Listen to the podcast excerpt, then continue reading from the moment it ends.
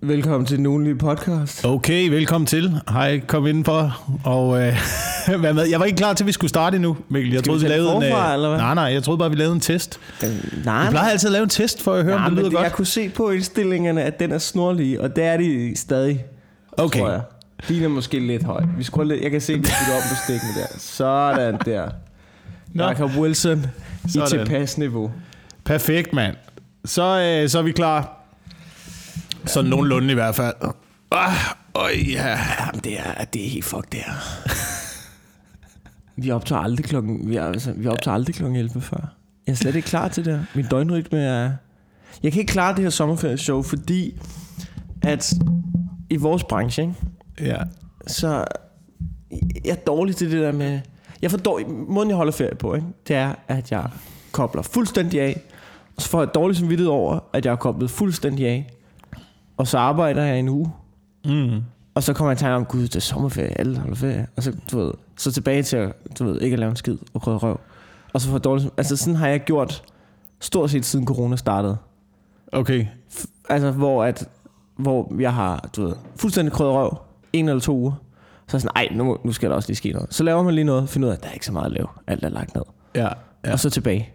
Ja, det, er- det, er Det hårdt, fucker de der, det er hårdt, de der øh, opbrud der. Jeg vil sige, den her coronatid, jeg, det, altså, det er den første rigtige ferie, jeg føler, jeg har holdt i 18 år. Ja, Første gang, jeg har kunne koble helt af fra den her branche. det ikke meget godt. Og, og overhovedet ikke tænke på det. Og det er lige så angstprovokerende, som det føles godt. Ja. Øhm, Man skal men bare, sådan er det jo. Det er jo, et, øh, det er jo et vanskeligt arbejde på den måde, at vi jo øh, aldrig arbejder, men vi holder heller aldrig fri. Nej. Og, i nogle, og, og, jo, og, så, og så igen, altså i nogle perioder er det jo sygt intenst. Ja, ja. Og så går man fra at arbejde virkelig, virkelig intens og koncentreret i en periode, til slet ikke at lave noget igen. Det er ligesom, det er ligesom øh, de der medics i Afghanistan. Kan du huske, jeg viste dig det program? Ja, jeg har set, jeg har set helt lortet. Det er fantastisk. jeg ved ikke, om det stadig ligger på Netflix eller hvad. Ja, fuck jo, nej, jeg ved ikke, jeg kan ikke finde det igen, men det er, det er helikoptermedics fra Camp Bastion, ja. som, øh, det er ikke fordi, de arbejder på samme måde, vel, men de sidder i lange perioder Ja, i lejren og bare spiller dingbat, ja. indtil det lige pludselig lyder over højtaleren, Leroy Jenkins! Og så farer de ud til helikopteren, flyver ind midt i en krigszone. Henter en eller anden, der har sprukket benet af. Og så, jeg så et, du ved, jeg så et afsnit, hvor, øh, hvor de, du ved, ligesom den helt klassiske fyr en kuglepind nærmest gennem struben på en eller anden, der ligger og ikke kan trække vejret. Ja. Det er der, vi er. Ja, ja for, at lave, for at lave form Ja. for, øh, for luftrør. Og det er en til en det samme, som det vi laver. Ja, fuldstændig det samme. Det er, det, er fucking, det, er en, det er et intenst arbejde. Selvfølgelig ja. er det ikke det samme, men nogle gange så har jeg det lidt på samme måde i den her branche. Jeg føler lidt, at der, hvor jeg bor, det er en øh, form for lejr. Ja. Øhm, og så bliver jeg kaldt ud på en opgave. Ud på patrulje. Gennemføre en eller anden mission på Teater Play. Ja. Og så hjem igen og spille Dingbat. Ja, og Jet Play, det er jo noget, der er hyggeligt. Nogle gange så er altså missionen også, det er altså en julefrokost, ikke? Ja, ja. en eller anden forsikringsselskab. ja, Ja. Der, der er det sådan noget, hvor man kysser for familien farvel, ikke?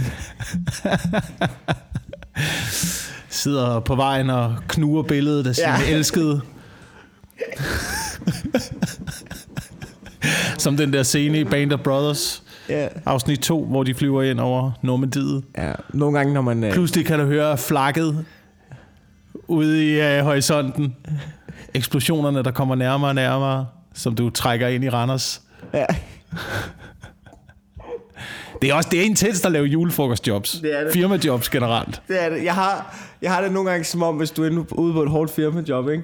Og så, øh, så laver du en joke, hvor du tænker, uh, det er jeg da ikke sikker på, at den går den her. Du ved, så går den godt.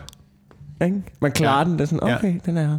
Så har du set den scene i Saving Private Ryan, hvor der er en, sådan bliver skudt på hjelmen, Ja. og så tager han hjelmen af og kigger på den, og så laver man lige tagget til joken, og så dør det fuldstændig. Det var, den blev plukket i hovedet. Ja, ja, ja. Det kan gå fra 0 til 100. Ja.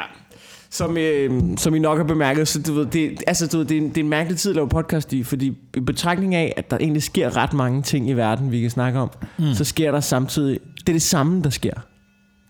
Det er fucking det samme, der sker. Og der sker ingenting i mit liv. Nej. Jeg røvkeder mig, Jacob Wilson. Ja, Jeg fucking røvkeder mig lige i øjeblikket. altså, øh, jamen, jeg ved sgu ikke, hvad jeg skal gøre ved det. Altså, jeg, jeg prøver jo at komme ind og aktivere dig Men det gør vi jo så også nu, kan man sige. med lidt podcast-ting og sådan noget. Men, men du har fuldstændig ret, der sker det samme i verden hele tiden. Og det er jo også en ting, som man... Øh, det oplevede jeg for første gang, da jeg arbejdede øh, på radio. Ja. øhm, øh, som, øh, som radiovært på et morgenshow, der sad vi jo og lavede nyheder hver dag. Og når man har været der i øh, sådan et, et par år, Ja. så finder man ud af, hen over sæsonen, så kommer de samme nyheder igen og igen og igen og igen. De er bare en lille smule omskrevet, ikke? Ja. Og det er tit nyheder, som, øh, som er sådan noget med, at øh, danske børn kan ikke læse. Nå. Ikke, du ved, sådan noget, der rigtig kan farve. Gamle forstokkede mennesker derude i landet, ikke? kæft, hvor er der mange. Det er jo faktisk det, de gør. Det, Og det bliver bare omskrevet igen og igen. Du ved, det, det er det, de gør hver gang, der er agurketid. Ja. Så er der nogle Ja. journalister, der går ud og siger, Nå, hvad kan børn ikke finde ud af? Ja, Og jeg, jeg læste lige en, lige før vi gik i gang, så læste jeg en om, øhm, om madkultur blandt unge mennesker, som handler om, at de får et forkvaklet forhold til at lave mad, fordi at øh, voksne ikke tager dem med i køkkenet mere. Så kan de ikke lave mad, fordi det går for langsomt. Så unge er dårlige til at Det er fucking børn jo. De kan jo ikke finde ud af noget jo. nej, de skal trænes hele tiden. Det er jo det. Det er jo det, vi gør jo. Også fordi det er voksne mennesker, som er, blevet, som er vokset op på, altså, du ved, på, på øh, hvad hedder det, fiskefingre og Ja. frysemad og pis og lort. Ja, ja. Og hvis det ikke var det, hvis det var hjemmelavet mad, så var det bare sovs jo. Så var der sådan en gryde med cocktailpølser og koteletter og hakkede tomater og fløde Ja, og ris udover. ja. Og det var et sundt måltid, fordi der var peberfrugt i. Ikke? Nu skulle det være lidt grønt det hele. Jamen, hvad fanden er det for noget? Altså, det, det er jo også sådan nyheder, man hører til, ikke? Uh, børn er kredsende. Ja, Nej, du er dårlig til at lave mad, Marianne. Eh, Kunne det, kunne, det være, kunne det være, at det var en mulighed også? det, men, Ikke, selvfølgelig, er børn, selvfølgelig var børn ikke særlig kredsende før i tiden jo. Hvor der var det. Altså, der var det, du havde. Det, du så foran dig på tallerkenen. Den klipfisk, ja. du så liggende foran dig på tallerkenen, der er hængt til tørre ja. ude ved Vesterhavet, indhyldet i salt i fire måneder. Det var det, du havde, mand. Kæft, Så spiste du det jo. Det Men nu ligger der tilfældigvis også en McDonald's ved siden af, ikke? Så kan du lige pludselig sammenligne. Ja. Jeg forestiller mig sådan en, øh, sådan en hulemandsfar, der serverer klipfisk for sin hulemandsunge, og ungen er sådan, nej, det vil jeg ikke have. Nå, okay. Så ville kredsen, jamen, så går jeg derud i mit store køkkenalrum, og ser, hvad jeg ellers kan bikse sammen til dig, hva? Kunne du tænke dig måske noget indisk? Ja. Eller hvad? Ja. Der er fucking klipfisk, det er det, du æder. Alternativet, det er død. Jeg tror ikke, øh, jeg tror ikke øh, unge mennesker er specielt kredsende. Jeg tror ikke, børn er specielt kredsende. Jeg tror, man, jeg, jeg tror folk er dårlige til at lave mad. Det det, jeg tror, folk har... Altså, de fleste, jeg kender, har et dårligt forhold til fisk, fordi at øh, den fisk, de er blevet præsenteret for som Ja. børn, var fucking ulækker, ikke? Altså, jeg, jeg, da, hvor jeg voksede op, der var stadigvæk folk, der troede, at kogt torsk var at tage en helt torsk øh, med hoved, med skin, med alting. Undtagen indvold selvfølgelig. Lægge den ned i en gryde med kogende vand Ja. og snittet porre, og så tænde for varmen, og så lade den stå der. Det troede jeg oprigtigt tor- kogt torsk var. Det er fucking ulækkert, Mikkel. Det er Det- fucking ulækkert, Hvad er det er det, ikke det noget med to- kogt torsk at Ja. gøre. Hvad er kogt torsk så? Jamen, kogt torsk er jo, at du skal jo filetere fisken for det første, ikke? Og så lægger du den i, øh, så lægger du den i køleskabet i, øh, i salt i et stykke tid, sådan så kødet trækker sig, sådan så kødet trækker sig sammen og bliver saltet. Så ligger den derinde, altså ligesom i en marinade af salt, ikke? Ja. Så, øh, så tager du fisken ud. Du kan godt, altså, du kan godt stadigvæk have, have skinsiden på fisken, og så kan du enten øh, dampe den i vandet, eller du kan lige sætte den øh, kort ned med en øh, si Okay. og lynkoge den. Men selvfølgelig kun fileten, ikke? Altså, det lyder lidt mindre klamt, men stadig lidt ulækkert. Ja. og så serverer du det med en lækker, lækker sauce til. Okay. Nå, nå. Det kan være, jeg skal til dig i kogt torsk en dag, så. Ja, ja, ja. Ja. Altså, men du kan jo godt lave det lækkert. Det er jo fordi... Jeg fik torsk, øh, torsk er lækkert. Det kan man sige. Prøv at gå ind på, øh, er det, hvad, hvad hedder siden? Dan, dansk mad. Hvad er det, der er sådan en? Er det en Instagram-profil? Ja, Danmarks mad. Ja, Danmarks mad. Ja, ja, hvor folk laver, Så kan øh, du se, hvad folk prøver at proppe i deres unger. Det er, prim- det er primært cocktailpølser i forskellige arter. Hold kæft for, at de har findet som derinde til at, til at putte cocktailpølser i alt. Cocktailpølser, pasta og fløde. Ja. Fuck, hvor er det ulækkert. Ja. Fuck, hvor er det ulækkert. De sociale myndigheder, ikke? de burde jo følge den Instagram-profil. Og så bare, når der er noget tilpas klam, så burde de bare gå ud og hente ungerne og skyde forældrene. Ja, ja. Fuck, er der nogen derude, der spiser noget ulækker mad. Mm. Hvorfor? Altså, Men ja, så få dig en kogebog. så køb en fucking kogebog, i stedet for bare at hive ting ud af røven, mand.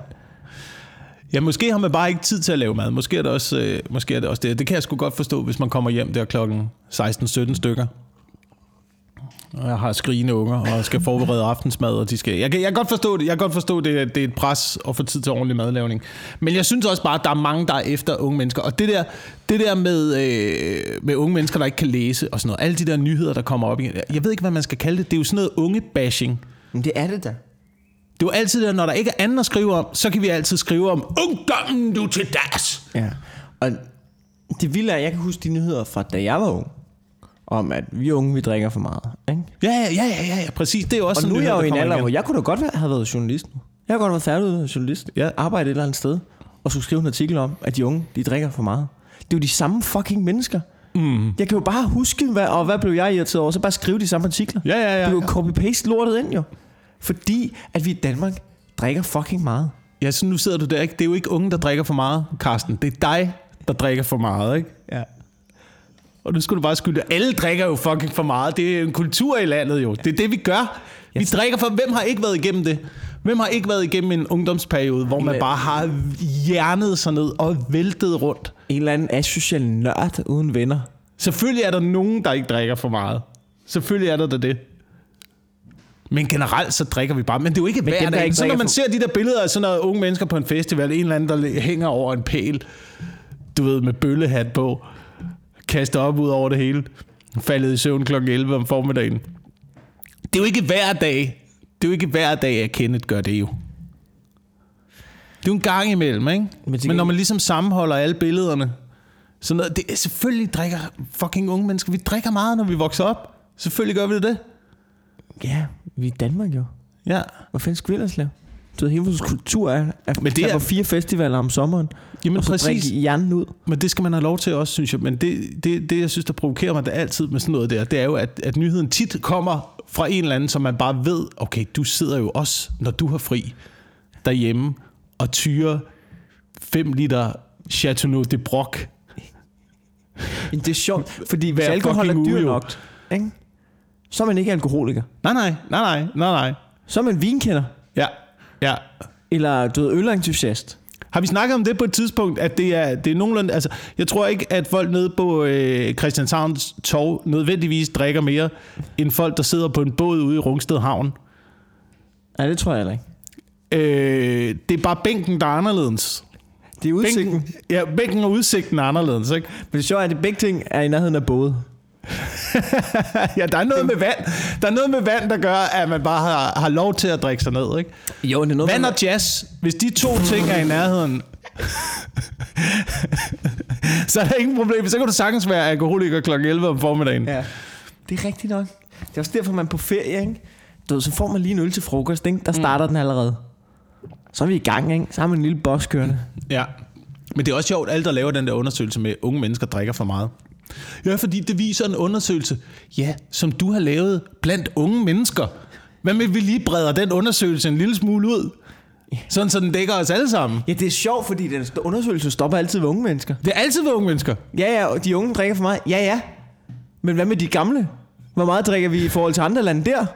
Yes. Du ved, hvor jævnbyrdige er vi? Kig lige lidt ind af, Karsten, hva'? Skal vi lave den undersøgelse? Og det kommer gerne fra sådan noget, du ved, også politikere og sådan noget, der er altid så, "Øh, der skal gøres noget ved den unge til drukkultur og sådan noget. Ja, ja, ja. Men Ja. prøv at høre. Nu færdes vi jo nogle gange i de miljøer også, ikke? Og jeg har også været til fester og til festivaler Ja. med politikere, og de hjerner sig ned. Lige så snart de mennesker har fri, så hjerner de sig ned. Og, det, og jeg kan forstå det, og det skal de have lov til. Ja, det, er ikke, det er ikke nogen moralsk løftet pegefinger, det her. Man kan godt forstå det. Ja, ja. De er udsat for et sindssygt pres på deres arbejde. arbejder så intens, når mennesker, der arbejder så intens, de er fri, så har de også brug for at hjerne sig ned. Du kan bare se det med, med børsmalere på Wall Street, ikke? Så er det coke og luder, du, og den helt store tur. Når de tror bliver sluppet løs der. gøre.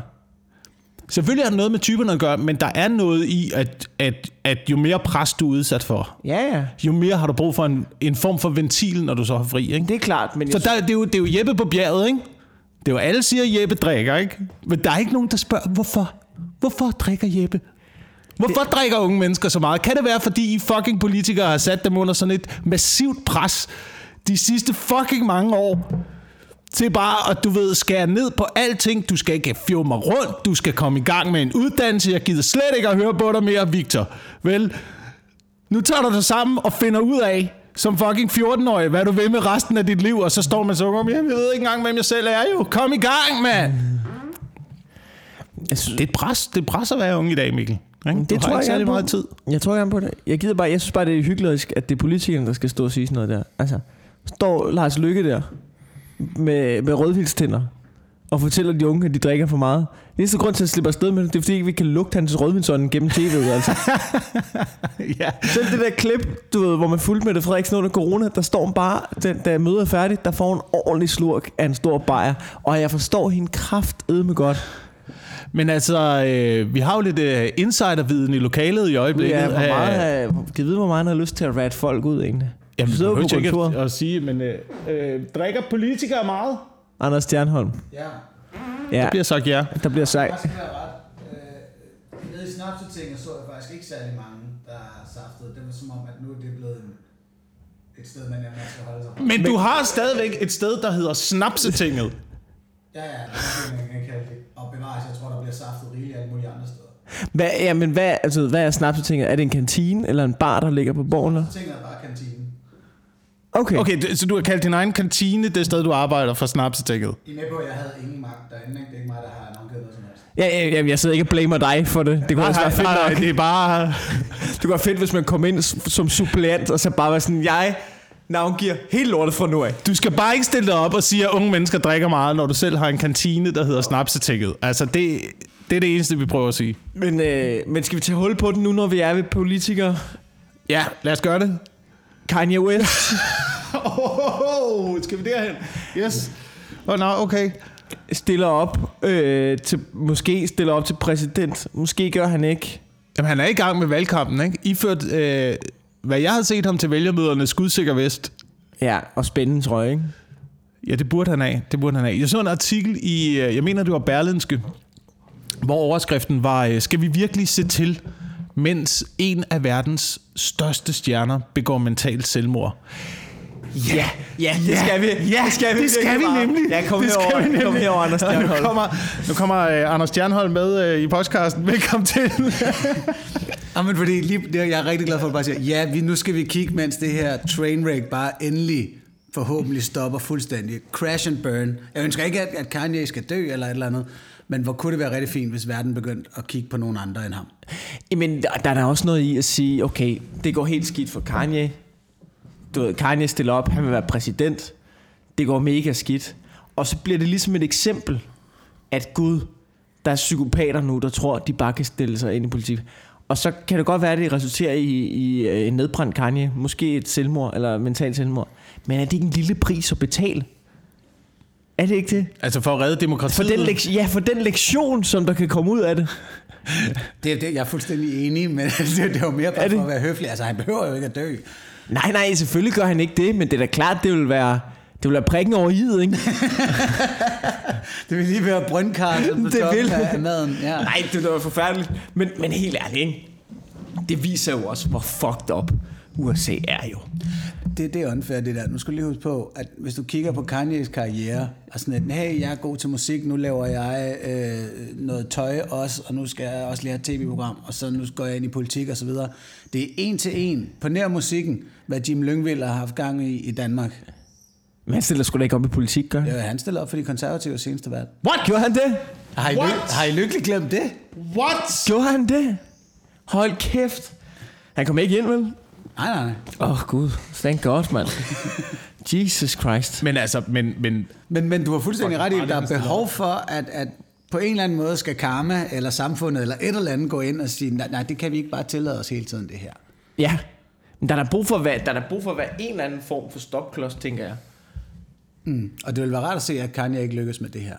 Ja, det vil være, det vil være super fedt. Også lidt, men også lidt grineren, hvis han gjorde. Jamen er det ikke også noget med, at han ikke har, han Jeg ikke tror- har nået og øh, han ikke har nået at tilmelde sig, således at han kan stille op i alle hvad, valgkredse, eller hvad? Jeg, jeg har ikke Ja. helt forstået Altså, der er ingen chance. Er Der er ingen chance. Det er sådan lidt... Så hvorfor gør han det? Hvorfor, han, det er jo mental afspor. Altså han må jo, på et eller andet tidspunkt, så må øh, man få en åbenbaring, når der er en Kardashian, der siger til en, at man måske er lidt mentalt langt ude.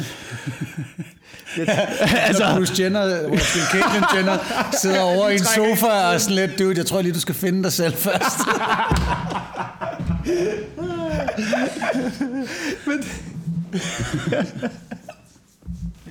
Men prøv at høre, jeg synes, det her er faktisk rigtig alvorligt. Jeg ved ikke, om jeg har set det der 10-minutters klip af Kanye på besøg i det hvide hus hvor han står og vrøvler om psykofarmika og sneakers, og hvordan USA kan, og soldrevne fly, og hvordan USA kan blive en ny industri. Soldrevne fly? Jamen, han står og han brainer bare igennem 10 minutters bullshit, og man kan se, at Trump sidder ikke og lytter halvdelen af tiden. Og der er bare kameraer og hvide mennesker over det hele. og man, de sidder bare godt og så helt vildt bagefter, bare sådan, oh shit, ham er, han kommer til at snuppe mange sorte stemmer til os, som vi aldrig nogensinde har fortjent. Og hvis jeg lige sådan banker sølvpapirshatten helt på, ikke? Så er det jo det, Kanye's presidential bid går ud på. Det er bare at få ah, nogle sorte mennesker ja, ja, ja. til ikke at stemme demokratisk. Ah, Altså okay. bare at give Trump et lille bitte håb for, for genvalg, og ved at tage nogle minoritetsstemmer væk fra demokraterne. Det vil jeg altså afgjort mene er, er meningen. Tror du, det er det, der er hans plan? Ja. Eller Trumps plan? ja. Jeg kan slet ikke lade være med at se Kanye West som sådan et rigtig nyttigt instrument for republikanerne. Nå, det er med på, men det er ikke noget, han gør, du tror ikke, han er noget, han gør bevidst, vel? Det, det tror jeg. Altså, altså, altså, jeg tror, i republikanernes hoved, så skulle det gerne have været sådan, at Kanye var bare nogenlunde stabil, og det endte med et, et Nå. nogenlunde sådan independent bit. Nu er han så bare gået full retard, øh, selv efter republikanske standarder. Jamen, hvem, Så, hvem har set den komme? Republikanerne finder en marionetdukke, som de ikke kan styre, fordi den er mentalt ustabil. wow! Fool me once! Ja, Sarah Palin var faktisk den første af den slags. Ja, ja, ja, ja. Ej, det var sjovt, da, var det, det var McCain, hun var op sammen med, ikke? Hvor de havde nærmest ikke mødtes før, vel? Det var bare sådan, hun passede på profilen, og så mm. går hun bare i gang. Mm. Og så er hun bare sådan, oh shit. Oh shit, she lost it. ja. Jeg ved ikke, det, det er sjovt det der, men jeg så den der, hvis man skal gå tilbage til den der hip-hop uh, evolution så, der er et afsnit, hvor de snakker, Kanye er ikke med, men de snakker om Kanye. Og øhm, altså, han har jo altid været sådan der. Altså, de snakker, jeg kan ikke huske, hvad fanden det er, jeg tror, det er det er nogle andre hiphopper, som, øh, som snakker om, at der, i det der slæng, som Kanye var i med Jay-Z og nogle af de andre rapper og sådan noget, der var han jo ikke, han var sådan, de odd one, han var sådan ham tossen der, som de sådan, som bare var der, og han ville fucking gerne være rapper, men de var alle sammen sådan, at du, du, du rapper dårligt. Og han ville bare gerne være med på deres tracks og sådan noget. Og de, de gad ikke have ham med, fordi han var dårlig, men han producerede sygt godt. Mm. Så de blev, sådan, de blev nødt til at holde ved ham. Og til sidst fandt Kanye ud af det, så han begyndte at forlange, at hvis de skulle have nogle numre, så skulle han også være featuring på dem. Og du kan finde sådan gamle Kanye featuring, så før han blev Kanye, hvor han nærmest ikke, jeg tror ikke engang, han står på, øh, jeg tror der er sådan, for eksempel det game nummer, der hedder Wouldn't Get Far, hvor, hvor det, det, det lyder vildt, det har en kæmpe Kanye-lyd, og Kanye featuring, men der står ikke nogen, der Kanye featuring, og sådan noget. Altså, og han stod til de der fester, der, stod, der stillede han sig op til bordet og rappede løs og sådan noget, mens alle var sådan, "Hvad- hvem fuck er ham tossen der? Okay, så han er jo, så han er jo rent faktisk øh, amerikansk hiphop svar på René Diff. Ja, det, øh, nej, René, What? er René Diff god til at producere? Øh, Det er sgu da Søren Rarsted, der har skrevet alt Aquas lort. Ja, ikke? Rasted, Rasted. Jeg tænkte bare på det der med, der var, han var, René Diff var vist en del af Aqua-gruppen, men de kunne ikke rigtig finde ud af, hvor han skulle passe ind. Fordi han vidste ikke sang så godt, som de andre. Hvad? Synger René Diff? Så derfor så fik han, øh, så fik Altså, han alle René Dib- lydene. Så fik han alle lyde. Ja. Kender du radio jingles? Lav noget, der minder bare på et track. Det kan godt være, men jeg synes bare... Jeg synes, det er spændende, det der, det der med Kanye, ikke? Altså, fordi han ryster også posen i amerikansk politik på en eller anden måde. Du ved, hvor, frem for Ej, er det ikke en pose, der er blevet rigeligt rystet? Jo, jo, jo, men jo, man kan sige, at Trump er godt i gang, ikke? Men, men, men, men på en eller anden måde stadig, fordi man kan sige, at amerikanske politikere, det er altid sådan noget med helt, du ved, går helt stift op i jakkesæt og præsenterer deres elskede kone, som altid støtter dem, og øh, du ved, de har været i et øh, faithful ægteskab de sidste 400 år, ikke? Og han har aldrig kigget på en, på en hårdtot fra en anden kvinde før, ikke? Og her kommer Kanye op med, og sit, øh, Kanye op. med sit dysfunktionelle parforhold. Ja. Og, øh, Går op og siger, at hun er jo en kone, big booty hoe. Hvad er problemet? big booty ho, og tvo- vil slå min datter ihjel, så er vi i gang, ikke? Så er vi i gang. Men det er jo ikke der, posen trænger til at blive rystet. Posen trænger til at blive rystet med, at der ikke skal komme folk med økonomiske interesser i ryggen ind i politik. Og der kan je bare slet ikke det, posen skal rystes med.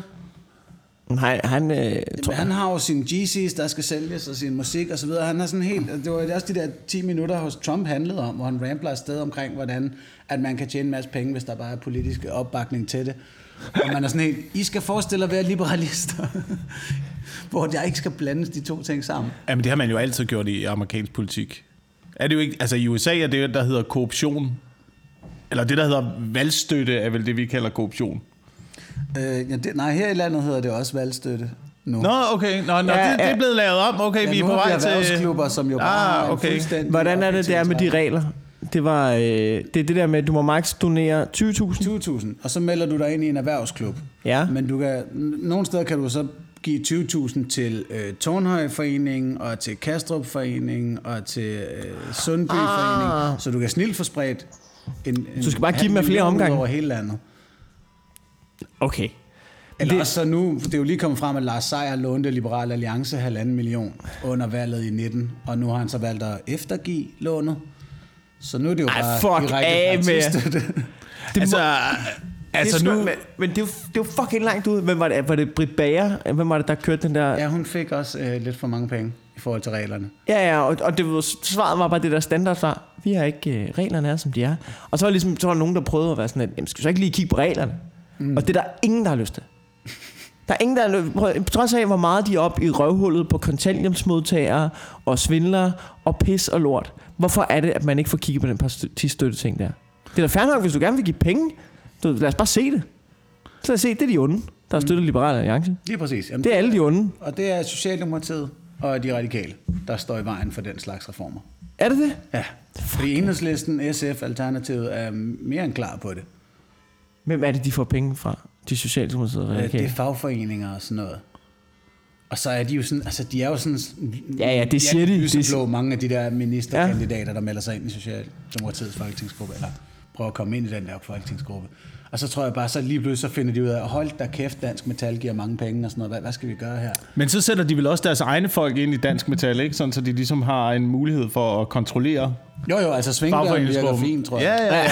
men, det, men det er bare det er imponerende, fordi jeg, jeg satte mig til i går og se en uh, dokumentar, der lige er kommet, en mini-dokumentar om uh, mafiaen i New York, og om hvordan de overtager fagforeningen. Oh. Øhm, og jeg synes bare, der er ret mange sammenfald, når man tænker sådan på moderne politik. Altså, der er, grænsen mellem, hvad der er tilladt og hvad der ikke er tilladt, er, øh, er virkelig hårfin, når man kommer op i toppen. Ja.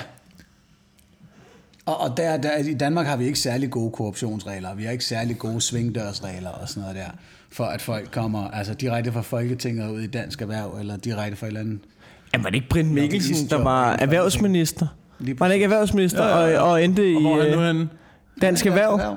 Men det var sådan noget med, jeg, jeg bliver formand for Dansk Erhverv om et par måneder. Jeg skal bare lige, du ved, lige line det hele op herindefra, hvor man Herinde fra ministeriet. fuck dig, dude, mand. Men til at starte med var han jo også bare, han var erhvervsminister med omkring 20-30 millioner kroner aktier i forskellige danske virksomheder. Altså, hvis indtjeningsmuligheder han direkte påvirkede som erhvervsminister, hvordan Det- er det ikke inhabilt? Hans Hvordan- kone havde dobbelt så mange penge i, i aktier i, i danske virksomheder.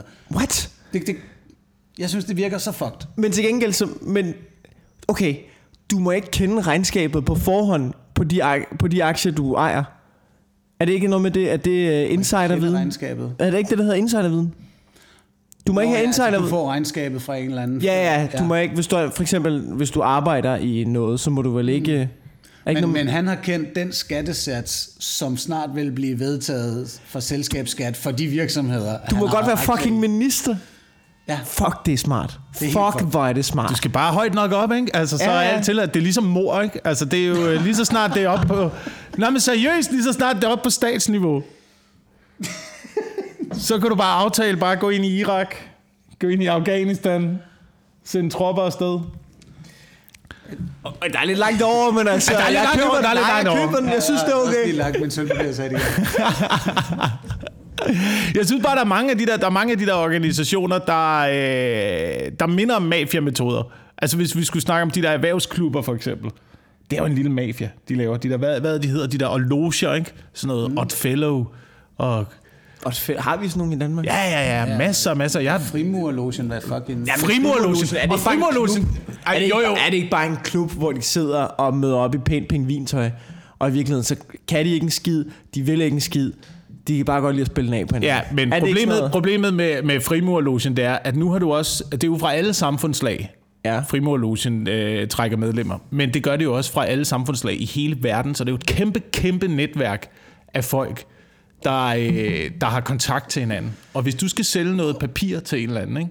Ja. Ja. hvem kender du så, der producerer papir? Var der ikke en i frimur? Var der ikke en øh, til mødet Nå, i jamen, sidste uge, der... Jeg var ude og spille golf med ham. var du ude at spille golf? Er det ikke, har han ikke den der øh, papirvirksomhed der? Skal vi ikke øh, prøve lige at... Prøv at høre. Jeg byder... Jeg har været til en fucking fest, Ja. ja. hvor folk har snakket sammen om det her, ikke? Siddet og snakket sammen og siger, prøv at høre, der kommer en ordre i næste uge. Øh, den aftaler vi lige, at den tager øh, Søren og hans firma, og så byder vi andre lige.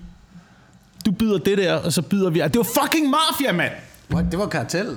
Det, det er karteldanse. Det er, sådan, det, er, det er jo sådan, de opererer i uh, New York-mafiaen. I fagforeningen med byggeprojekter. Okay, fedt Med byggeprojekter, du. Ikke? Så sig, jeg byder lige... Jeg ved godt, ordren den er øh, 1 million værd. Jeg byder lige 2 millioner. Og så byder I andre lige lidt over 2 millioner. Så får jeg ordren for 2 millioner, tjener en million. Ja, okay. Men det er jo...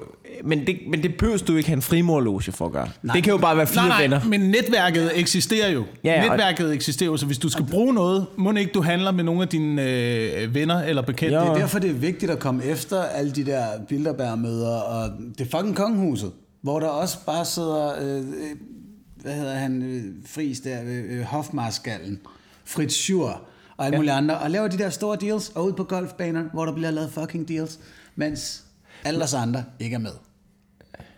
Men har kongehuset, mødes de også med erhvervsfolk hele tiden? Og Nej, det er ikke selve kongehuset, det er bare omkring kongehuset mødes eliten jo. Øh, jo, det gør de også, øh, Mikkel. Altså, nu kan du bare høre historier fra vores branche, ikke? Ja. Jeg har da hørt om stand-up-komikere, der har jo været ude og optræde for store erhvervsfolk i en Ja, privat stue, hvor at der sidder, du ved, Ja, det har jeg også godt. top med, og nu siger jeg bare topmedlemmer af kongehuset og sandwichkonger, og jeg ved fucking Ja, ikke, hvad der var samlet hørt om. til den fest og der. musikere også. Og musikere og klub. skuespillere. Hvad fanden er det for en klub? Hvad fuck er det for en... Øh, hvad er det for en klub? Det er en klub, hvor at... Øh, det er en klub, jeg kan godt love dig for, det er en klub, hvor telefonerne, de bliver lagt i garderoben. Ja, ja. det kan jeg fandme lov. Og så møder lyderne op cirka en halv time efter. Ja, præcis. Når Det du er færdig med dit show, så kommer fasankostymerne ud. Ja. Det er, jeg har De afhuggede gedehoveder. Ja. Ja, og så er der ellers stegdål på en eller anden nøgen Ja, pigekrop, og hun er ikke nødvendigvis af den. Nej, det tror jeg kraftedme gerne. Det er en pædofili-ring, hvis jeg har hørt om noget, mand. Ah, Jeg ville sgu også få en blodprop, hvis jeg havde alle de ting hængende over hovedet. Nå, øhm, Det var hyggeligt. Men generelt, generelt når man... Det der fucking erhvervsliv, ikke? Og de der klubber der. Det, ah, men det er også noget bedste. Nogle gange, nogle gange så bliver jeg altså også irriteret over at høre om øh, iværksættere. Nogle gange kan man læse om det i avisen, ikke? De der iværksættere, sådan, Christina omdannede sit øh, skumfidus øh, idé til et millioneventyr, ikke? Og så går man lidt ind og læser det, så tænker man, ja, hvad, hvad hedder du til efternavn, Christina? Bylov, siger du. Bylov. Hedder, du det til efternavn, virkelig? Nå, okay. Altså, det er jo rimelig nemt at få sit erhvervseventyr op at køre, hvis du har hele netværket legnet op. Det er klart. Og en stor produktionshal ude i Valby. Ja. Og alle dine leverandører er klar. det, jeg læste en artikel om, jeg kan ikke engang, hvad hedder Birgitte Biver, er der en, der hedder det? Det er sikkert. erhvervskvinde. Sikkert. Nå, men som var sådan noget med, hun er bare... Hun har haft alle mulige ejendomme og sådan noget. Nu har hun bare, nu har hun bare fundet ro, ikke? Nu har hun bare haft brug for, hun har ikke brug for alt det. Hun har bare solgt det hele og købte en, hvad fanden er det, og købte en lejlighed på bryggen med en fin udsigt i en fin størrelse, ikke? og solgt sine dyre biler og bare købt en standard dyr Mercedes, ikke? Hvor man er sådan, ja, ja, men du, er stadig, du har stadig luksus nu. Altså, du, du har det stadig fucking sindssygt, jo. Ja. Du har det, Ja. jeg er med på, at okay, så finder du ud af, at du ikke har brug for fire hus. Det kunne jeg godt have fortalt dig. Ja. At det er mere bøvl end noget andet at have fire fucking hus. Det kunne jeg fucking have. Hvis jeg havde, hvis jeg havde 100 millioner, så ville jeg ikke have et fucking hus, tror jeg. Ikke med mindre min kæreste tvinger mig til, at vi skulle købe et. Men, men hvis det stod til mig, så ville jeg købe en fucking luksuslejlighed. Ikke? Hvor der ikke skulle ordnes noget som helst. Alt det pisse. Du ved, fire hus, er du idiot? Er du klar, hvor mange vandrør, der kan springe, når du har fire hus? Ja, er du klar, hvor meget græs, der skal slås? Bare Det er grundskylden hver år. Altså, er Fuck, du hvor er det meget mand. bøvl, mand, ikke? Ja, men måske leger man det ud. Jeg lukker lidt Det kan også godt være. Øh, som en form for... Øh, er det ikke også det, folk gør i København nu? Ikke? Så opkøber man ting, og så leger man det ud, og så, øh, så spekulerer man i boligmarkedet og holder alle de studerende uden for byen, som aldrig nogensinde heller kommer til at være en del af den der pulje, der så får øh, de bedste muligheder for at få de bedste netværk og kæmper de bedste jobs. Nej, nej, du må blive i skærn. Fordi det er det, du har råd til med din SU. Det er også fucked. Lav nogle, altså Københavns Kommune burde gå ind og opkøbe nogle flere boliger og lave hele lortet til ungdomsboliger. Ikke? Der står tre fløje på Amalienborg nu, der ikke bliver brugt til noget som helst. Nogle af de Så indret nogle kollegier dernede. Ja, det er en god... Altså også de der gamle kirker. Altså, Vi har ikke brug for dem alle sammen. Så Mærsk, så Mærsk, hvad, hvad donerer du så 2 milliarder til et fucking operahus, ikke? Når det er godt, så har du bygget huset. Jamen, hvem, hvem skal betale for lortet de næste 100 år, det står der? Strøm og pis og varme og lort, altså. Hørte jeg nogen sige gamle kirker? Ja, men det er det også. Altså, det, jeg, jeg forstår ikke med kirker, ikke? For eksempel... Ja, kom tilbage. Kom tilbage, Anders Stjernholm. Ateist, kongen, kirkehaderen, Jesu knipperen. Nå, hvad er det nu? Øh? Jeg forstår, prøv for eksempel, hvis man bare lige tager analogien til open mic miljøet, ikke? Vi har hele tiden en ongoing debat omkring, hvor mange komikere er vi? Kontra, hvor mange publikummer der er. Hvad kan markedet bære af open mic steder og klubaftener? Hvornår bliver der sådan noget kannibalisme? Hvornår begynder det at æde af hinanden? Sådan så, at vi ligesom har et, et, du ved, vi prøver hele tiden at opnå det perfekte antal og følge med tiden. Det perfekte antal af steder, man kan se stand-up, sådan så der er nogenlunde fyldt alle steder. Sådan så man ikke har alt for mange steder, hvor der ikke er fyldt, og vi laver lorteshows, ikke? Hvorfor gør man ikke det samme ved kirker? Hvorfor er der 400 kirker i København, som alle sammen er halvtomme? Det er kulturarv. Jamen, man, man kunne godt gøre det bedre. For eksempel Absalon på Vesterbro. Yes. Der er jo stadig en kirke jo. Men, men du har helt ret, fordi kulturarven er en ting. De kunne jo sagtens lukkes og stadig være kulturarv. Så vil folkekirken ja, ja. måske lige frem til med slippe for at skulle vedligeholde dem, hvis de ikke brugte dem som nuværende mm. medlemshus. Men øhm, foreningen har et fuckload af penge. altså, de har helt vildt overordentligt mange penge, så der er masser af råd til at holde en kirke kørende med tre gæster om ugen. Men det er fordi, de får Hvis de penge, kan ikke? Altså, de får lidt penge af staten, og så det vigtigste for kirken, det er kirkeskat. Nå, det er fordi folk... At folk bare betaler helt ubevidst 2-3.000 kroner om året via skatten til folkekirken. Det er jo det der med, at du har ja, 4 millioner, 4,3 millioner medlemmer af folkekirken. Ja. 800.000 af dem er børn og unge. Betaler de også 2-3 Nej, de betaler ikke en skid, tror jeg. Nå, okay. Så der er 3,5 millioner tilbage. Ud af de 3,5 millioner, der er der 1 million, der faktisk ikke gider at være medlemmer af folkekirken. Det er mig. Blandt andet. Har du ikke fået meldt dig ud? Hvad? Jeg har ikke engang jeg har ikke været meldt ind. Nå, tillykke med dem. Så er det ikke Jo, dig. tak. Så er det ikke dig. Nå, jeg siger... Ja, okay. Okay, nej, nej. 3,5 millioner, som vidderligt er medlemmer af Folkekirken, og som helt, altså bare betaler via skattebilletten, når den kommer hvert år til marts. Ja. Hvis Folkekirken skulle have sine medlemskontingenter som alle andre foreninger, og sende en regning ud i januar, og sige tak for, at du er medlem af Folkekirken, det bliver lige 3.000 af de, af de dyre, så er der nok op mod en million mennesker, der vil krølle den regning sammen og smide den i skraldespanden uden at betale den, Ja. og så stoppe med at være medlemmer. Men fordi det foregår på den her måde, så bliver de hængende og betaler til gildet, som så kan fortsætte på de der vanvittige gode betingelser, hvor at du kan have en open mic kørende med fire publikummer hver søndag. Ej, hvor er det vildt. Det er... I stedet for, at de blev solgt fra, og der var flere Absalon-agtige medlem, medborgerhus, ikke? Det er Fordi... fucking meget federe jo. Det er jo helt vildt. Der er, der er 100 Så, mennesker inde i det hus hver dag. og så hold, jamen, du ved, også bare, så hold gudstjeneste inden hver, hver søndag. Det kan du sgu da stadig få lov til. Og så lad os andre bruge lortet, Ja. når du ikke holder gudstjeneste. Så lader jøderne have den om lørdagen, og muslimerne om fredagen, og Ja. altså, Ja. så tager vi en eller anden hverdag. I don't give a shit. Ja, ja, så lad os spille banko onsdag aften. Det var Må for jeg komme en anden dag?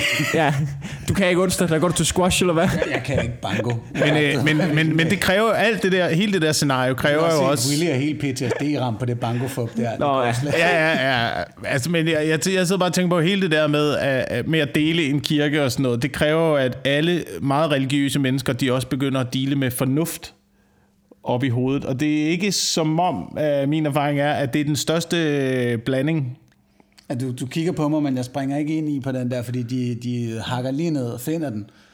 Altså, jeg vil sige, jeg vil sige hvis, øhm, hvis du får sagt noget antireligiøst i den her podcast, og du ender i en shitstorm, så vil det sige, så er der altså nogen i den her podcast, der har fundet den, som har 150 timers materiale, der kunne smadre vores karriere. Det er nogle gange, jeg tænker på, den her cancel culture, hvis den rammer, vor, hvis den rammer Danmark, ikke? Ja, vi er fucked, Wilson. Vi er så fucked. Hvis den rammer den ugenlige MeToo-marit. Jeg har, jeg, har, jeg har nogle gange tænkt på, hvis, hvis man på et tidspunkt... Hvis vi, hvis vi på et tidspunkt kommer derop, ikke? Ja, Ja. Hvor at nu, vi er mainstream. Vi har ting, vi skal passe på. Ikke? Vi har en karriere, vi skal tage os af. Vi har smidt det hele. Du ved, vi, øh, vi laver family feud. Vi, får, vi står i jakkesæt hver aften og smiler foran hele Danmark. Så ryger det her bagkatalog direkte ned i skraldespanden. Det kan jeg lige så godt sige. Der bliver ikke nogen... Jeg kommer til at stå og brænde harddisk af og pisse i asken. Du ved, der er ikke nogen, der skal finde det lort, hvis jeg kommer ud på den anden side. Finder de bedste dark web surfende hacker og siger, du I sletter bare alle spor. Ja, er du sindssyg, mand. Men se, et kæmpe problem det er for dig, som et ordentligt menneske, ikke? Ja. der bare sidder og kommer med din øh, ærlige mening hver uge. Nej, at det, skal er være, ikke. Jeg vil gerne at det skal være et problem. fra. Det er ærlig mening plus. Plus det løs. Ja, plus det løs, plus det løs selvfølgelig. Jeg har allerede, jeg har allerede lavet en bl- prins Joachim blodprop joke i den her. Det ved jeg ikke om... Øh. Nå, oj, nå, for søren da. Ja, ja, sådan er det. Altså i podcasten, eller hvad? Det lavede jeg da for 10 minutter siden. Jeg registrerede den heller ikke. Nå, det registrerede jeg heller ikke. Nå, det var fedt nok. Da vi snakker om kongehuset. Jamen, jeg har ikke lyst til at gentage den også, fordi jeg havde lidt dårlig smag i munden lige efter, jeg sagde Det det. kan være, der sidder masser af lyttere, der også sidder og tænker, jeg gik glip af prins Joachim Blod, prop joke. Jamen, så kan man jo lige spole tilbage til der, hvor vi snakkede om, om festerne. Ja. Kommer han stadigvæk til at være, øh, hvad hedder det, hvad er hans stil nu, militær attaché i Frankrig efter en, øh, efter en blodprop? Kommer han tilbage for det? Skal vores øh, største spion i, øh, i Europa, skal han stadigvæk være indsat? En blodprop ramt Ja. monark. Det er fandme dumt at være spion. Hvad er det også, Det hvad er det også for noget? Altså, England har sgu da James Bond, ikke? De sender ud. Og hvad har vi? En blodprop ramt monark. Og det, du, har Der du har fat i noget af det helt rigtigt, fordi folk sidder derude og siger, at James Bond findes jo ikke. Nej, det er det, I tror. Og det er derfor, han er en god spion jo. Hvorimod ham, den anden klovn, han er fandme i billedbladet hver uge. det er en lorte spion. Det er også, det er også åndssvagt, han, altså, han spion, der insisterer på at blive tiltalt de. Ja. Altså... Dude, du er undercover. Er det mindst diskrete menneske i verden. Han, Ja, ja. altså, så, så beslutter han sig for at køre lidt vet- veteranbilløb, og så skal der fandme laves et tv-program på det. Men, men du har, du, ved, du har lavet den der, er den stadig aktiv udmelding.dk, hed den ikke det? Udmeldelse.dk, ja. Udmeldelse.dk. Den er den aktiv. Det er jeg glad for lige at få plukket her. Ja, ja, men nu, nu skal vi ting. Den er fuldstændig gratis at blogge. Det ved nu. Den Øh... er også fuldstændig gratis at bruge. Nå ja, hvor man, øh, man går ind på, hvis man er medlem af Folkekirken, tænker, det gider jeg ikke. Ja. Ja. Betale 2-3.000 kroner om måneden. Året. Året. Ja. Året. Afhængig af, hvor mange penge du tjener selvfølgelig. Det er klart. Mm. Så kan man øh, gå ind på udmelding. Og det tager, jeg kan huske fra den gang, var det, var det en barnedåb, vi var til? Nej, det var Stockholms bryllup. Det er rigtigt, at det var Stockholms øh, hvilelse i Ja. kirken. Der fandt vi ud af, at det tager faktisk øh, ikke mere end det, du kan gøre det på den tid, det tager at synge en salme. Ja, Og Carsten melde sig ud. meldte sig ud i løbet af en salme. Ja. Der gad han heller ikke mere. Da, Det er også det perfekte tidspunkt. Ja, det er også der, hvor man sidder og tænker, jeg burde melde mig ud af det her ja, lort. det her, det gider jeg ikke foretage. Altså- så tog jeg et billede af det og smed det på Facebook. Bare, hey, Carsten meldte sig ud i løbet af en salme, det kan du også gøre. Så var der nogen, der syntes, det var en lille smule flabet over for kirken. Nå, Men, Det er det også lidt, ikke? men hvad skal man så gøre? Altså, hvordan skal... ja, men det er sådan lidt, hvor det er Nikolaj Stockholm, der bliver gift i kirken. Vil du ærligt mene, at det er Carsten Gren, der er den største hån? ja, det er sgu rigtigt nok. Men hvad skal man så gøre ved, ved, øh, ved folkekirken? Fordi der skal vel også nogle penge til at øh, renovere og restaurere øh, altertavlerne, eksempelvis. Ja. Skal, der skal vel også stadigvæk noget øh, vedligeholdelse af bygninger. Okay, starter du den her, fordi det vil jeg rigtig gerne ned i. Hvordan skal, hvordan skal folkekirken så finansieres? Ja, prøv at, vi har noget, der hedder Kulturarvsstyrelsen. De kan snilt sige, det der, det er værdig kulturarv, det bevarer vi. Ting er, øh, ifølge kirkens egne beregninger, så er det dobbelt så dyrt at vedligeholde en dansk kirke, som det er at vedligeholde en svensk kirke. Det undrer mig rigtig meget. Mm. Eller så er det en finsk kirke, det tror jeg nok. De vedligeholder dem til halv pris af vores. Og det har Liberal Alliance med, med det Bug i spidsen. Ja, bare har du været i finske kirker? Altså, fuck noget lort. det har jeg ikke, nej. Men, øh, De har bare lamineret helt lortet. Det er også meget nemmere. Det skal bare lige tørres af med du ved, en øh, fugtig klud, ikke, når der har været... plastik hen over alle Ja, ja. ja. Nå, Nej, det men- men Kan man også slette alle sporene fra de øh, kordrenge, der... Øh, ja. Ja, det, det er katolske kirker her. Nå ja. Men, men, men ja, de har, de har masser af penge til at vedligeholde det der med, og det er trods alt stadig deres klubhuse. Det er ikke bare kulturarv, de vedligeholder for os, det er, selvom de er rigtig glade for at sige det. Men selv hvis beregningerne holder, så er det 700 millioner om året, det koster at bevare kirkerne. Samlet budget for folkekirken er 8,5 milliard. Øhm, samtidig har vi gravhøje, museer, alt muligt lort, som er ved at forgå, fordi de ikke har penge nok til at vedligeholde dansk kulturarv, som bare ærgerligt er nok ikke er kristen. For et par år siden bad de om 30 millioner om året til at vedligeholde, som de sagde, vitale dele af den danske kulturarv. Og Mette Bock gav dem fuckfingeren som kulturminister. Mens at det, det er en brøkdel af folkekirkens overskud hvert år, der skulle til for at bevare det hele. Og hvor mange præster har vi? 2.000. Okay, fordi de skal jo også have en øh, form for løn, men der kunne man måske godt skære en lille smule ned. Altså ligesom, øh, lad bare præsterne være det samme antal som, øh, som antallet af stand-up-komikere, ikke? Så kunne man køre rundt til de forskellige byer, og øh, have shows, øh, de store byer i øh, weekenden, måske de mindre byer i hverdagene. Jeg synes bare- Vi skal, Jeg ikke, vi skal ikke nødvendigvis have en gudstjeneste om søndagen, vel? Altså, Jeg synes bare, de skal være honorarlønnet. jeg er honorarlønnet. Ja. Ja, ja, og med bookingbyråer det hele, ikke? Ja, ja, hvad- så hvilken må du- præst er god og sådan noget. Ja, ja, Du så må kan- du booke en præst jo, så må du se, hvad du... Altså, ja. Og det var en dag, han skulle være en af de gode. Jeg var til barndåb øh, for nylig øh, i den kirke, hvad hedder den? Christ, Christianholms kirke? Mm. Der var det, en... det er der sikkert en, der hedder. Nå. Øh, det var en kirke på Christianshavn, som ikke var vores frelser. Der er to- Holmens. Holmens kirke. Er det ikke? Ja, nej. Ja, ja. ja, ja. Nå, men der var en præst. Er det ikke den med Christiansborg? Jo. Ja.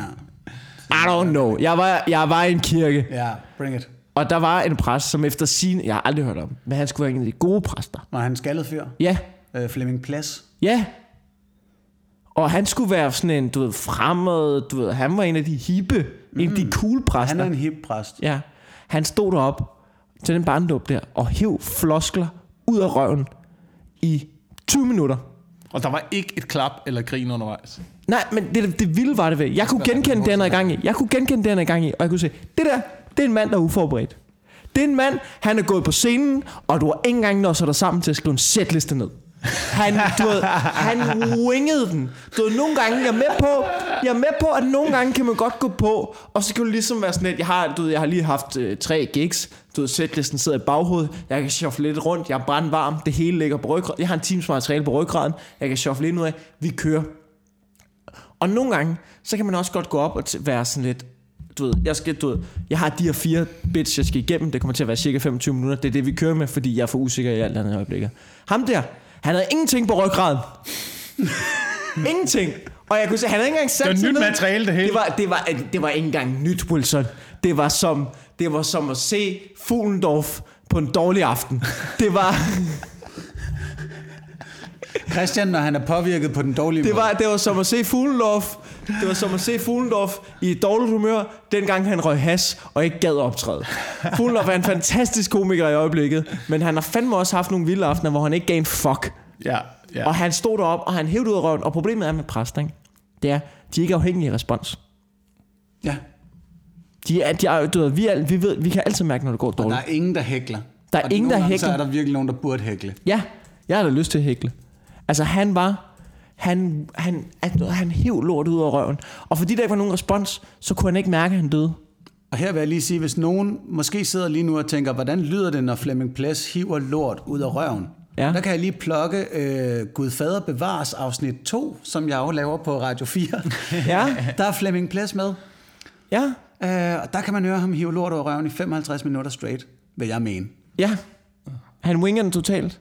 Øh, ja, ja. Men er, er det noget med, at han er sådan en præst, som ikke sådan, du ved, snakker om, at man nødvendigvis skal tro på Gud? Ja, eller sådan han, noget? han, ja, ja, han er meget, øh, han er meget københavnsk og easygoing. Altså, så som præst og være er det jo også fint nok. Han prædiker ikke nogen som helst intolerance. Nej, det gjorde han sådan set heller ikke. Men det er godt nok også svært at se, hvad det, hvad det egentlig religiøse kristne ved det er, så efterhånden er. Jamen for ham lød det mere som om, det var, øhm, det var et form for, øhm, hvad skal man sige, et, et, et, et, et klubhus. Sikkert arbejde. Et klubhus. Nå, men, ja, ja, det lød som om, det var en fast gig, han var glad for. Ja, Øhm, ja, ligesom når en komiker ender med at være fast vært på Jeopardy og tænkte, we settled, ikke? Ja. På en eller anden måde. Men, men, øhm, nej, men for ham lød det som om, at, at, og det gik op for mig, at måden man kunne, jeg ved ikke om der er nogen, der gør det, men, men måden man bruger, det var nærmest sådan en psykolog. Altså sådan, du ved, at, at folk, der kom der, det var, det var noget fælles, det var sådan, det var noget fælles terapi, eller hvad fanden man, det var noget gruppeterapi, det var noget, noget fællesskab og sådan noget. Og der har sådan et, det er fucking god idé. Men det, altså, det behøver jo ikke være, det behøver jo ikke være en herredyr kirke, vi gør det. Gør det. Mm. Altså, der er to på Christianshavn. Måske kunne vi... Der er også, altså, der er også et beboerhus, jo. Mm. I kunne, I kunne mødes mm. i baglokalet, jo. For helvede, jo. Men, men altså to, hvad bor der ikke også? 10-20.000 mennesker på Christianshavn? Det ved jeg da ikke. Så det er jo faktisk, altså, af kirkefrekvens, Ja. Af hvad, så tror jeg ikke engang, det er særlig højt, det der. Nå. Jeg bor 50 meter fra to kirker. Øh, Åh, oh, det er også vildt så så det, det går ned selv på Nørrebro, hvor jeg tænker, der er ikke så meget brug for dem. Men er det, Prøv, ikke- at, er det prøv ikke... at kigge dig omkring på Nørrebro. Ja. Fucking kirkeminister. Enten tror vi slet ikke, eller også så tror vi på noget helt andet. Ja. Men er det ikke bare fordi, at folkekirken også begynder at udvikle sig lidt? Der er vel også brug for præsterne til at være en form for øh, sådan moralens og øh, eksistentialismens vogtere. Men så lad os, hvis vi går med den tanke, ikke, og som Mikkel også er inde på, nærmest, altså det er en lidt psykologisk opgave. Mm. Og at, ja, hvis det er et medborgerhus, hvor man kan komme og finde trøst og alt sådan noget der, kunne vi så ikke uddanne de her medarbejdere som eksistentialismens vogtere og psykologiske rådgivere osv. lidt bedre end bare at give dem fem et halvt års løgn og latin? Altså rent faktisk sige, så læs noget fucking psykologi, så Ja, læs noget ja. sekulær filosofi og idehistorie, og så, Ja. så du kan blive nyttig. I stedet for at bare sidde og trøste og sige, ja, må Gud være med dig. Mit problem med præster er, du ved ikke, om det, var en, du ved ikke, om det er en god præst. Alle præster er det samme. De har samme status. Men du kan ikke, når du møder en præst, du kan ikke være sikker på, at han var god i præsteskolen. Du, du kan også bare lige så godt få en præst, som bare har siddet på bagerste række og spillet fucking uh, Snake i alle præstetimerne, ikke? Og så lige op inden eksamen, så har han lige lånt nogle noter af de andre præster, ikke? Så han lige nåede sig sammen til et 0-2-tal, og lige præcis bestået, ikke? Ligesom fuldstændig gymnasieagt, ikke? Og så står han derude nu i Nørre Bøvlestrup og skal fortælle dem, hvordan de lever deres liv, jo. Det er jo fucking idiotisk, jo. Ja. Var det noget med, var det Simon Kold, der læste til præst? Altså, han Ja. læste teologi, ikke? Hans første, to første semestre eller sådan noget Ja, teologi. ja. Så der, er- der er en præst, ikke? Balladen for kold var jo, at efter første semester, så var han sådan helt, hvordan kan nogen læse Bibelen og stadig tro på det her? Det er, sådan- det er en dårlig start for, Men, for et præst. Og hvis man ikke kender Simon Kold, så er det en af deltagerne fra Comedy Fight Club sæson 1. Tre. 3? Nå, for helvede. Var du også Nå, med det den er rigtigt. Ja, ja, det er, ja, det er rigtigt. Træeren, træeren var Simon Kold med i. Nå, vildt. Var du, du var med i toren, eller? Jeg var med i øh, Fight Club sæson 1 i første afsnit og finalen. Det var den gang, hvor at, øh, hvis man vandt et afsnit, så røg man direkte til finalen. så man fik ikke øh, noget ud af at være med i programmet som sådan. Men øh, Det er rigtigt. Du dummede dig helt vildt ved at gøre dig god. ja, det var pisse åndssvagt. øhm, så der så man ikke meget til mig i den sæson. Øh, og tredje sæson var man så med i, med i alle programmerne, og det var så der, hvor man øh, blev vurderet afsnit for afsnit af, af kendiser, der var kaldt ind. Øh, Uh, ja. Karl Marr, Kira Eggers. Åh, oh, fuck. Fuck, Fuck, mand. Jim Noget. Lyngvild. Fuck, det var jeg altså Hat også. og briller. Da, da vi lavede den sæson af Fight Club, jeg var med i der, der var jeg sådan... Fordi jeg var, jeg var, det, var, jeg, det var mig, der hævde fat i Zulu og sagde, lav lige en ny sæson Fight Club. Og sådan noget. Så var jeg sådan lidt inde over øh, i starten omkring at snakke med Zulu om, hvordan man kunne gøre det. Fordi de havde, ikke fordi jeg var sådan bestemt eller noget, men jeg var bare sådan lidt, kom med nogle ting. Du vidste, bare, du vidste bare på det der tidspunkt, okay, lav lige en ny sæson af Fight Club, fordi jeg vurderer lige pt., at jeg kan ramme ind, tabe ind i dem, der godt kunne øh, ja, ja, ja. finde på at I blive valgt til at være med i programmet, og jeg er fucking bedre end de andre. Jeg ved det, jeg ved det. Lav en ny sæson af Fight Club. Præcis, det var, Kom det var, det var 1000 procent det, der skete. Det er fucking Det var, genialt, det var da fucking genialt. Det var genialt. Det, det var da fucking genialt af mig. Så du har det bare, står der du har bare 100% lavet din ved. egen sportsgren. Hvad? Ja, ja. Det er ligesom ham, der Det er- har opfundet spikeball. Ja, det det, det er- det her det er jeg vildt god til. Det, er det er Morten og. Peter, det der afsnit, hvor han, øh, hvor han stiller op i det der løb, hvor de andre de sidder i kørestol, og han krykker og tænker, at han ved. Og jeg kommer først over modstregen der. Prøv, Wow, det er, okay, du, det, det kan godt være, at Ane og Rosgaard, sådan hvis de hører det her, kom, for, kommer lidt efter dig, Willy. Ja, undskyld, undskyld. De er, det er dejlige komikere, men, men der, der er, Jeg bare, der det, er så- noget i det, fordi... Jeg havde bare endnu en god analogi. Okay, Jeg gjorde ligesom Danmark har gjort med håndbold. Opfinder lortet, find ud af, tænker, det her det bliver det shit. Find ud af, der er ingen i verden, der giver en fuck der. Der er ingen, der gider at se lortet, men nu bliver jeg bare fucking god til det her. Ja. Og, og så, når der så kommer nogle afrikanske hold, som faktisk er ret gode til sporten, så sovser vi bare bolden ind i mere harpiks, end de har råd til, så de kan stadig ikke rigtig finde ud af at spille med os. Oh, Det er en Og det- ting i håndbold, jeg Ja, ja. er det det? Ja. At, at nordiske hold bruger herre meget harpix, og det kan syd, sydafrikanske og sydeuropæiske hold godt have lidt svært ved at vende sig til. Og harpix er jo øh, ja, mest klistrede spillers fællesnævner. Det er jo bare, jamen, altså hvis jeg gokker ud over bolden, så at, hænger du også på den jo. Ej, hvor griner. Det er en god måde at snyde på. Ej, det... det er sindssygt. Nå, hvad var det, du sagde? ja, sorry. Nej, det var, det var faktisk det var sådan en Flagegate-agtig ting. ja. Nej, nej, nej, nej. Det var bare for at øh, vikle mig ud af, øh, i forhold til at have sammenlignet øh, andre komikere i Comedy Fight Club med, øh, med handicappet. Selvfølgelig er Men lad os lige huske på, i analogien var Mikkel også handicappet, bare ikke lige så meget. Ej, jeg var en snydepels. ja, ja, ja, ja, jo, jo. jo, jo. Mikkel var bare helt almindelig downsramt. Oh, fuck. Nå, du var i gang Ja, nej, Willy. nej, ja, men det, men det var kun fordi, jeg synes jo ikke, at øh, jeg synes, de andre er gode komikere. Jeg synes bare, at du havde et niveau lige på det der tidspunkt, hvor at din, øh, din levering og din timing var øh, en tand højere tempomæssigt. Så derfor ville du passe bedre ind på den distance.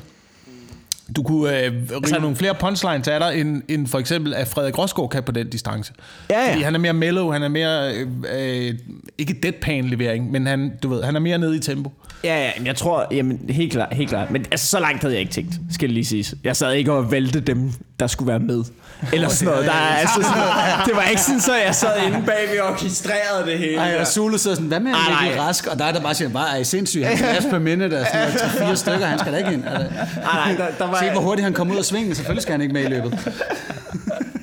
Ej, det var, så, så meget havde jeg ikke fingrene ned i det. Men, Men ligesom men med Tour de France, ikke, hvor etappen den er fuldstændig timet til uh, Richard Virenque, og ja. det er på Bastilledagen, og det er kun ham, der får at vide, at det sidste sving lige er skarpt inden mål og sådan noget, så han Ja. kan komme igennem. Ikke?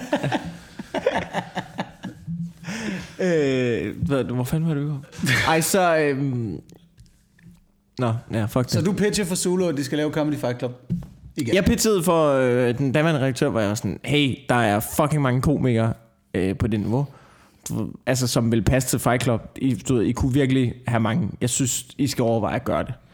Og så var jeg sådan, mm, det kan godt være. Og så tror jeg, at de fik den op at vende. Så var jeg sådan, okay, god idé, agtig. Og så var jeg inde til, du ved, så snakkede jeg bare med dem om, du ved, hvordan man kunne gøre, og hvad man kunne ændre det i forhold til de gamle sæsoner og sådan noget. Og så en af de ting, jeg kan bare huske, jeg sagde, var sådan, det der med Kira Eggers, der sidder og vurderer en stand-up-komiker, mens hun er halsnallet.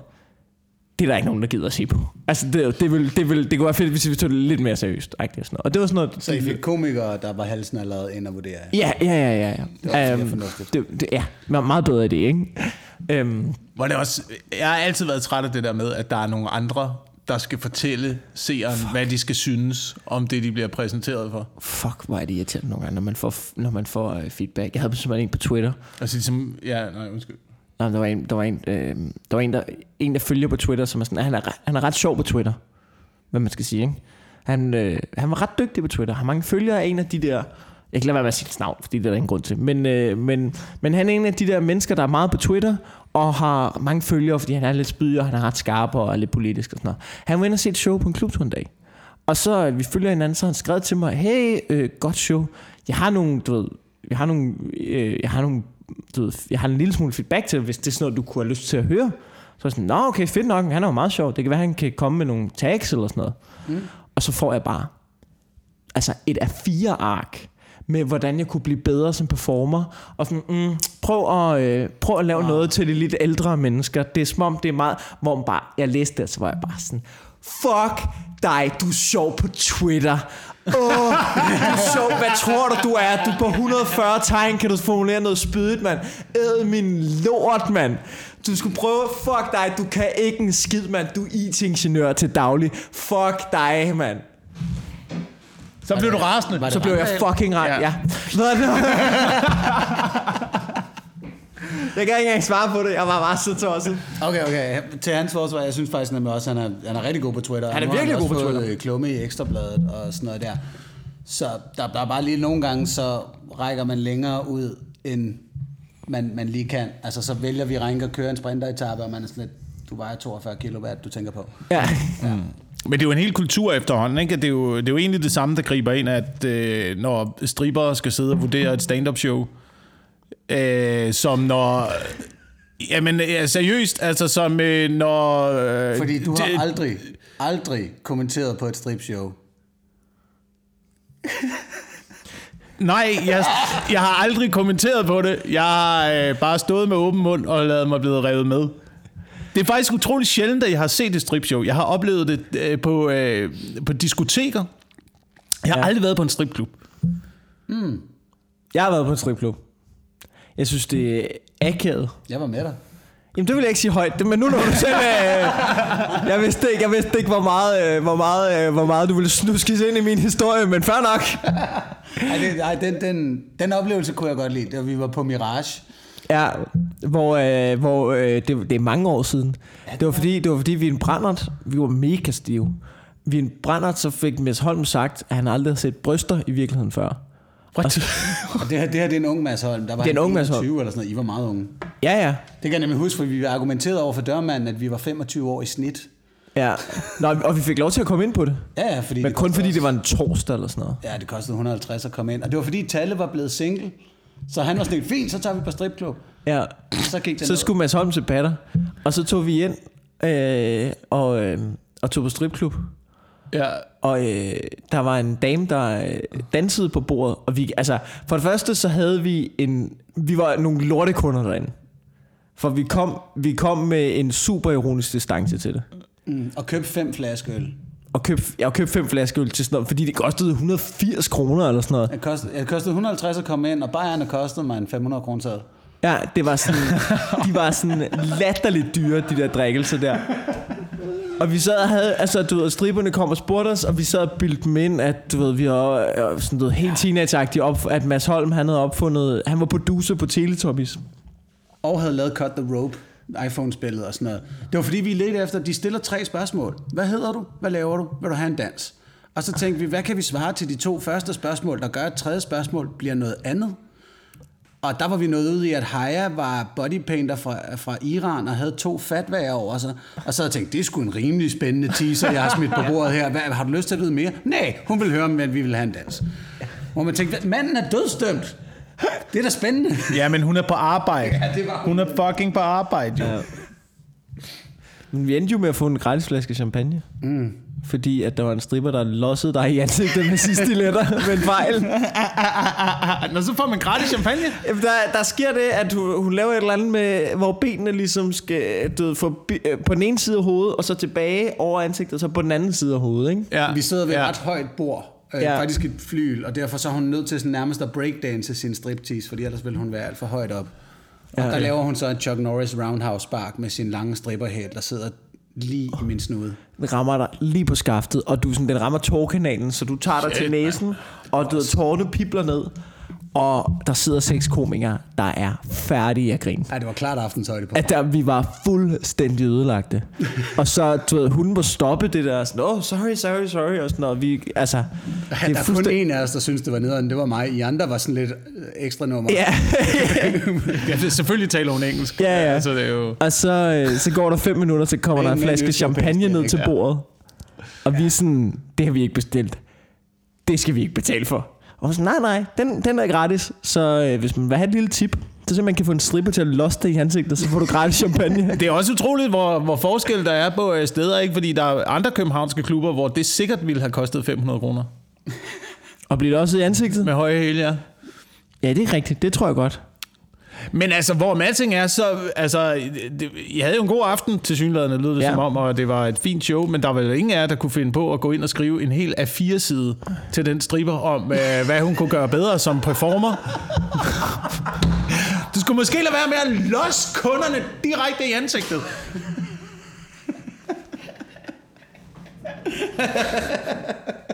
Jeg, jeg har et par pointers til det. altså, hvis du er interesseret i at høre sådan noget. Tænker, hvis du nu bare kunne vise dine patter, i stedet for at sparke folk i hovedet. Vi har optaget øh, 105 minutter. Nå, Okay. så jeg igen. Ja, tak. Det var fandme hyggeligt, Sherlock. Øh, vi skal lige øh, her øh, på faldrebet. Du, øh, du teasede for i sidste uge, mm. at måden, man kunne støtte podcasten på, nu når vi ikke kan finde nogen an- annoncører til vores fuldstændig rambling madness, Ja. Øhm, så, øh, så en måde, man kunne sige på, det var, at hvis man havde noget derude, som man gerne ville have, have spillet, eller noget, man gerne ville have sagt i podcasten, som sådan et mini-sponsorat. Ja, ja, vi sælger, vi sælger content nu, ikke? Det er Ja, reklame, det- det- reklamespots. Reklamespots, øh, for hvad end du har lyst til. Ja. Det skal bare ikke være for... Vi har allerede fået de første. Men det skal bare ikke være for langt, og det skal bare ikke... Øh, det skal ikke være for... Øh, du ved, der er allerede nogen, der er kommet. Der er en, der har spurgt om... øh, Ja, du, kan du viste mig en uh, video med uh, et firma, der klopper babysæler. Nej, det var Og det bare, ved jeg nej, ikke, nej, om er- nej, det var ikke det. Nå, det var ikke okay. det, han ville have vist. Han spurgte bare, hey, is this for you? Så han sagde, vis det her til Wilson, er det noget, han kan lide? Og øhm, Og jeg har, jeg har jo snakket om at tæve uh, babysæler med baseballbat. ja, Og sige, og jeg har jo nævnt i den her podcast, jeg har jo nævnt, at det kunne jeg godt finde på at gøre, hvis omstændighederne var til det. Jeg vil Ja. ikke bare tæve babysæler, men hvis... Jeg, jeg siger bare som menneske, man kan blive presset ud i en situation, hvor det bliver nødvendigt. det er klart. Det er klart. Hvis du står på indlandsisen, og det er 30 graders frost, og du ikke kan finde dine vanter, Ja, og så ligger den lige derovre, ikke? og ligner Ja. en dejlig varme muffedisse, ja. Så kan du godt, det kommer op i røven på den. ind i munden, du op i, altså... Ja, ja. Jamen, jeg, jeg tror på det. Jeg bebrejder dig ikke. Øhm, men det jeg bare vil sige, det var, at øhm, der er allerede kommet de første, og det, det er jo det er ret griner. Så det, mm. vi tester lige det her af. Men, øh, men det er fordi, det kommer sådan lidt spredt på min Instagram og nogen på min Facebook og sådan noget. Jeg har lidt svært ved at holde styr på det. Så jeg tænker, måske kan vi... Øh, du ved, hold your horses. Vi har modtaget jeres beskeder. Men øh, jeg tænker, vi skal have dem på en mail. Ja, eller skriv til mig på Facebook. Skriv jeg, til dig jeg, på- Jeg tjekker min Facebook. Gør du det? Selvom jeg ikke opdaterer ting på min Facebook Okay. og øh, deler aftensmadsbilleder fra mit liv, Ja. så, så tjekker jeg dog min øh, indbakke på Facebook, Okay. fordi det jo også er en øh, arbejdsrelateret kommunik- kommunikationsredskab. Super. Så hvis man har beskeder, så skriv til Jacob Wilsons Facebook-side. Ja. Øh, altså komikersiden. Ja, komikersiden eller min, øh, min anden side. Ja, ja. Okay. Øh, fedt. Og øh, hvad er der ellers at plug? Altså... Ja, altså nu, er det jo, nu begynder der jo at komme lidt ind igen, ikke? Altså det er lige så stille, det begynder at åbne op, indtil at øh, anden bølge af corona rammer. Sådan. Bang! Og så er vi fucking tilbage i nul igen. Back to square one. øh, men øh, jamen, jeg kommer ud i øh, august måned, er jeg i øh, Kolding den 13. august, Ja. Sammen med øh, Brian Lykke og Brian Mørk. Nå, er det Brian Mørk Show? Vi laver Brian Mørk Show. Ej, hvor fedt. Yes. Og så er der et øh, par enkelte datoer også i øh, 16. november i Næstved. Ja. Ja. Der kender jeg ikke line-up'et endnu. Og øh, nej, undskyld, 16. september i Ja, Næstved. fandme og øh, langt. 17. 17. september i Haslev. Okay. Øhm, så mindre byer, Stærkt. vi kommer ud til her, men det er de små scener, ikke, der begynder at åbne op nu.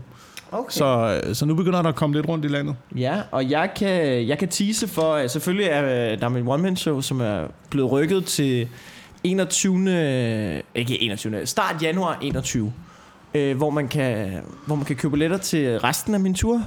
Den sidste halvdel. Og øh, jeg gør sgu mit for, øh, for at det ikke bare bliver det... Altså, du ved, selvfølgelig er det klart, at størstedelen bliver det samme, men jeg, jeg skriver nyt materiale og håber på, at man kan flette det ind, og du ved, sådan, så man ligesom giver den overhaling. Og så vil jeg sige, at de er ikke kommet til salg endnu, men Comedy Zoo åbner her i august igen. Og jeg ved, at den 20. 21. og 22. august, der ved jeg, at jeg er på. Så, øh, du ved, så snart de åbner, så skal man bare fucking ind og købe de billetter, fordi det, øh, for det første er det begrænset antal, og for det andet, så, øh, så ved jeg, at Talbot også er på. Så Ja. du ved, øh, de billetter, de skal nok blive reddet væk, når Ja, der er ja. begrænset antal, og Ja. Talbot også er på. Øh, men det er... Øh, det er i hvert fald det, der sker. Og så, du ved, ja, når Comedy Zoo åbner, ind og køb nogle fucking billetter, så vi kan få vores øh, scene tilbage og holde det kørende. Ja. Og ellers så tror jeg, øh, det tror jeg bare det. Ja, ellers så kom ud og støt os i øh, Københavnsområdet, hvis du er i nærheden. De scener, der er åbne i øjeblikket, er Teater Play på Amager Ja. og øh, Citizen Bar, øh, Indre København.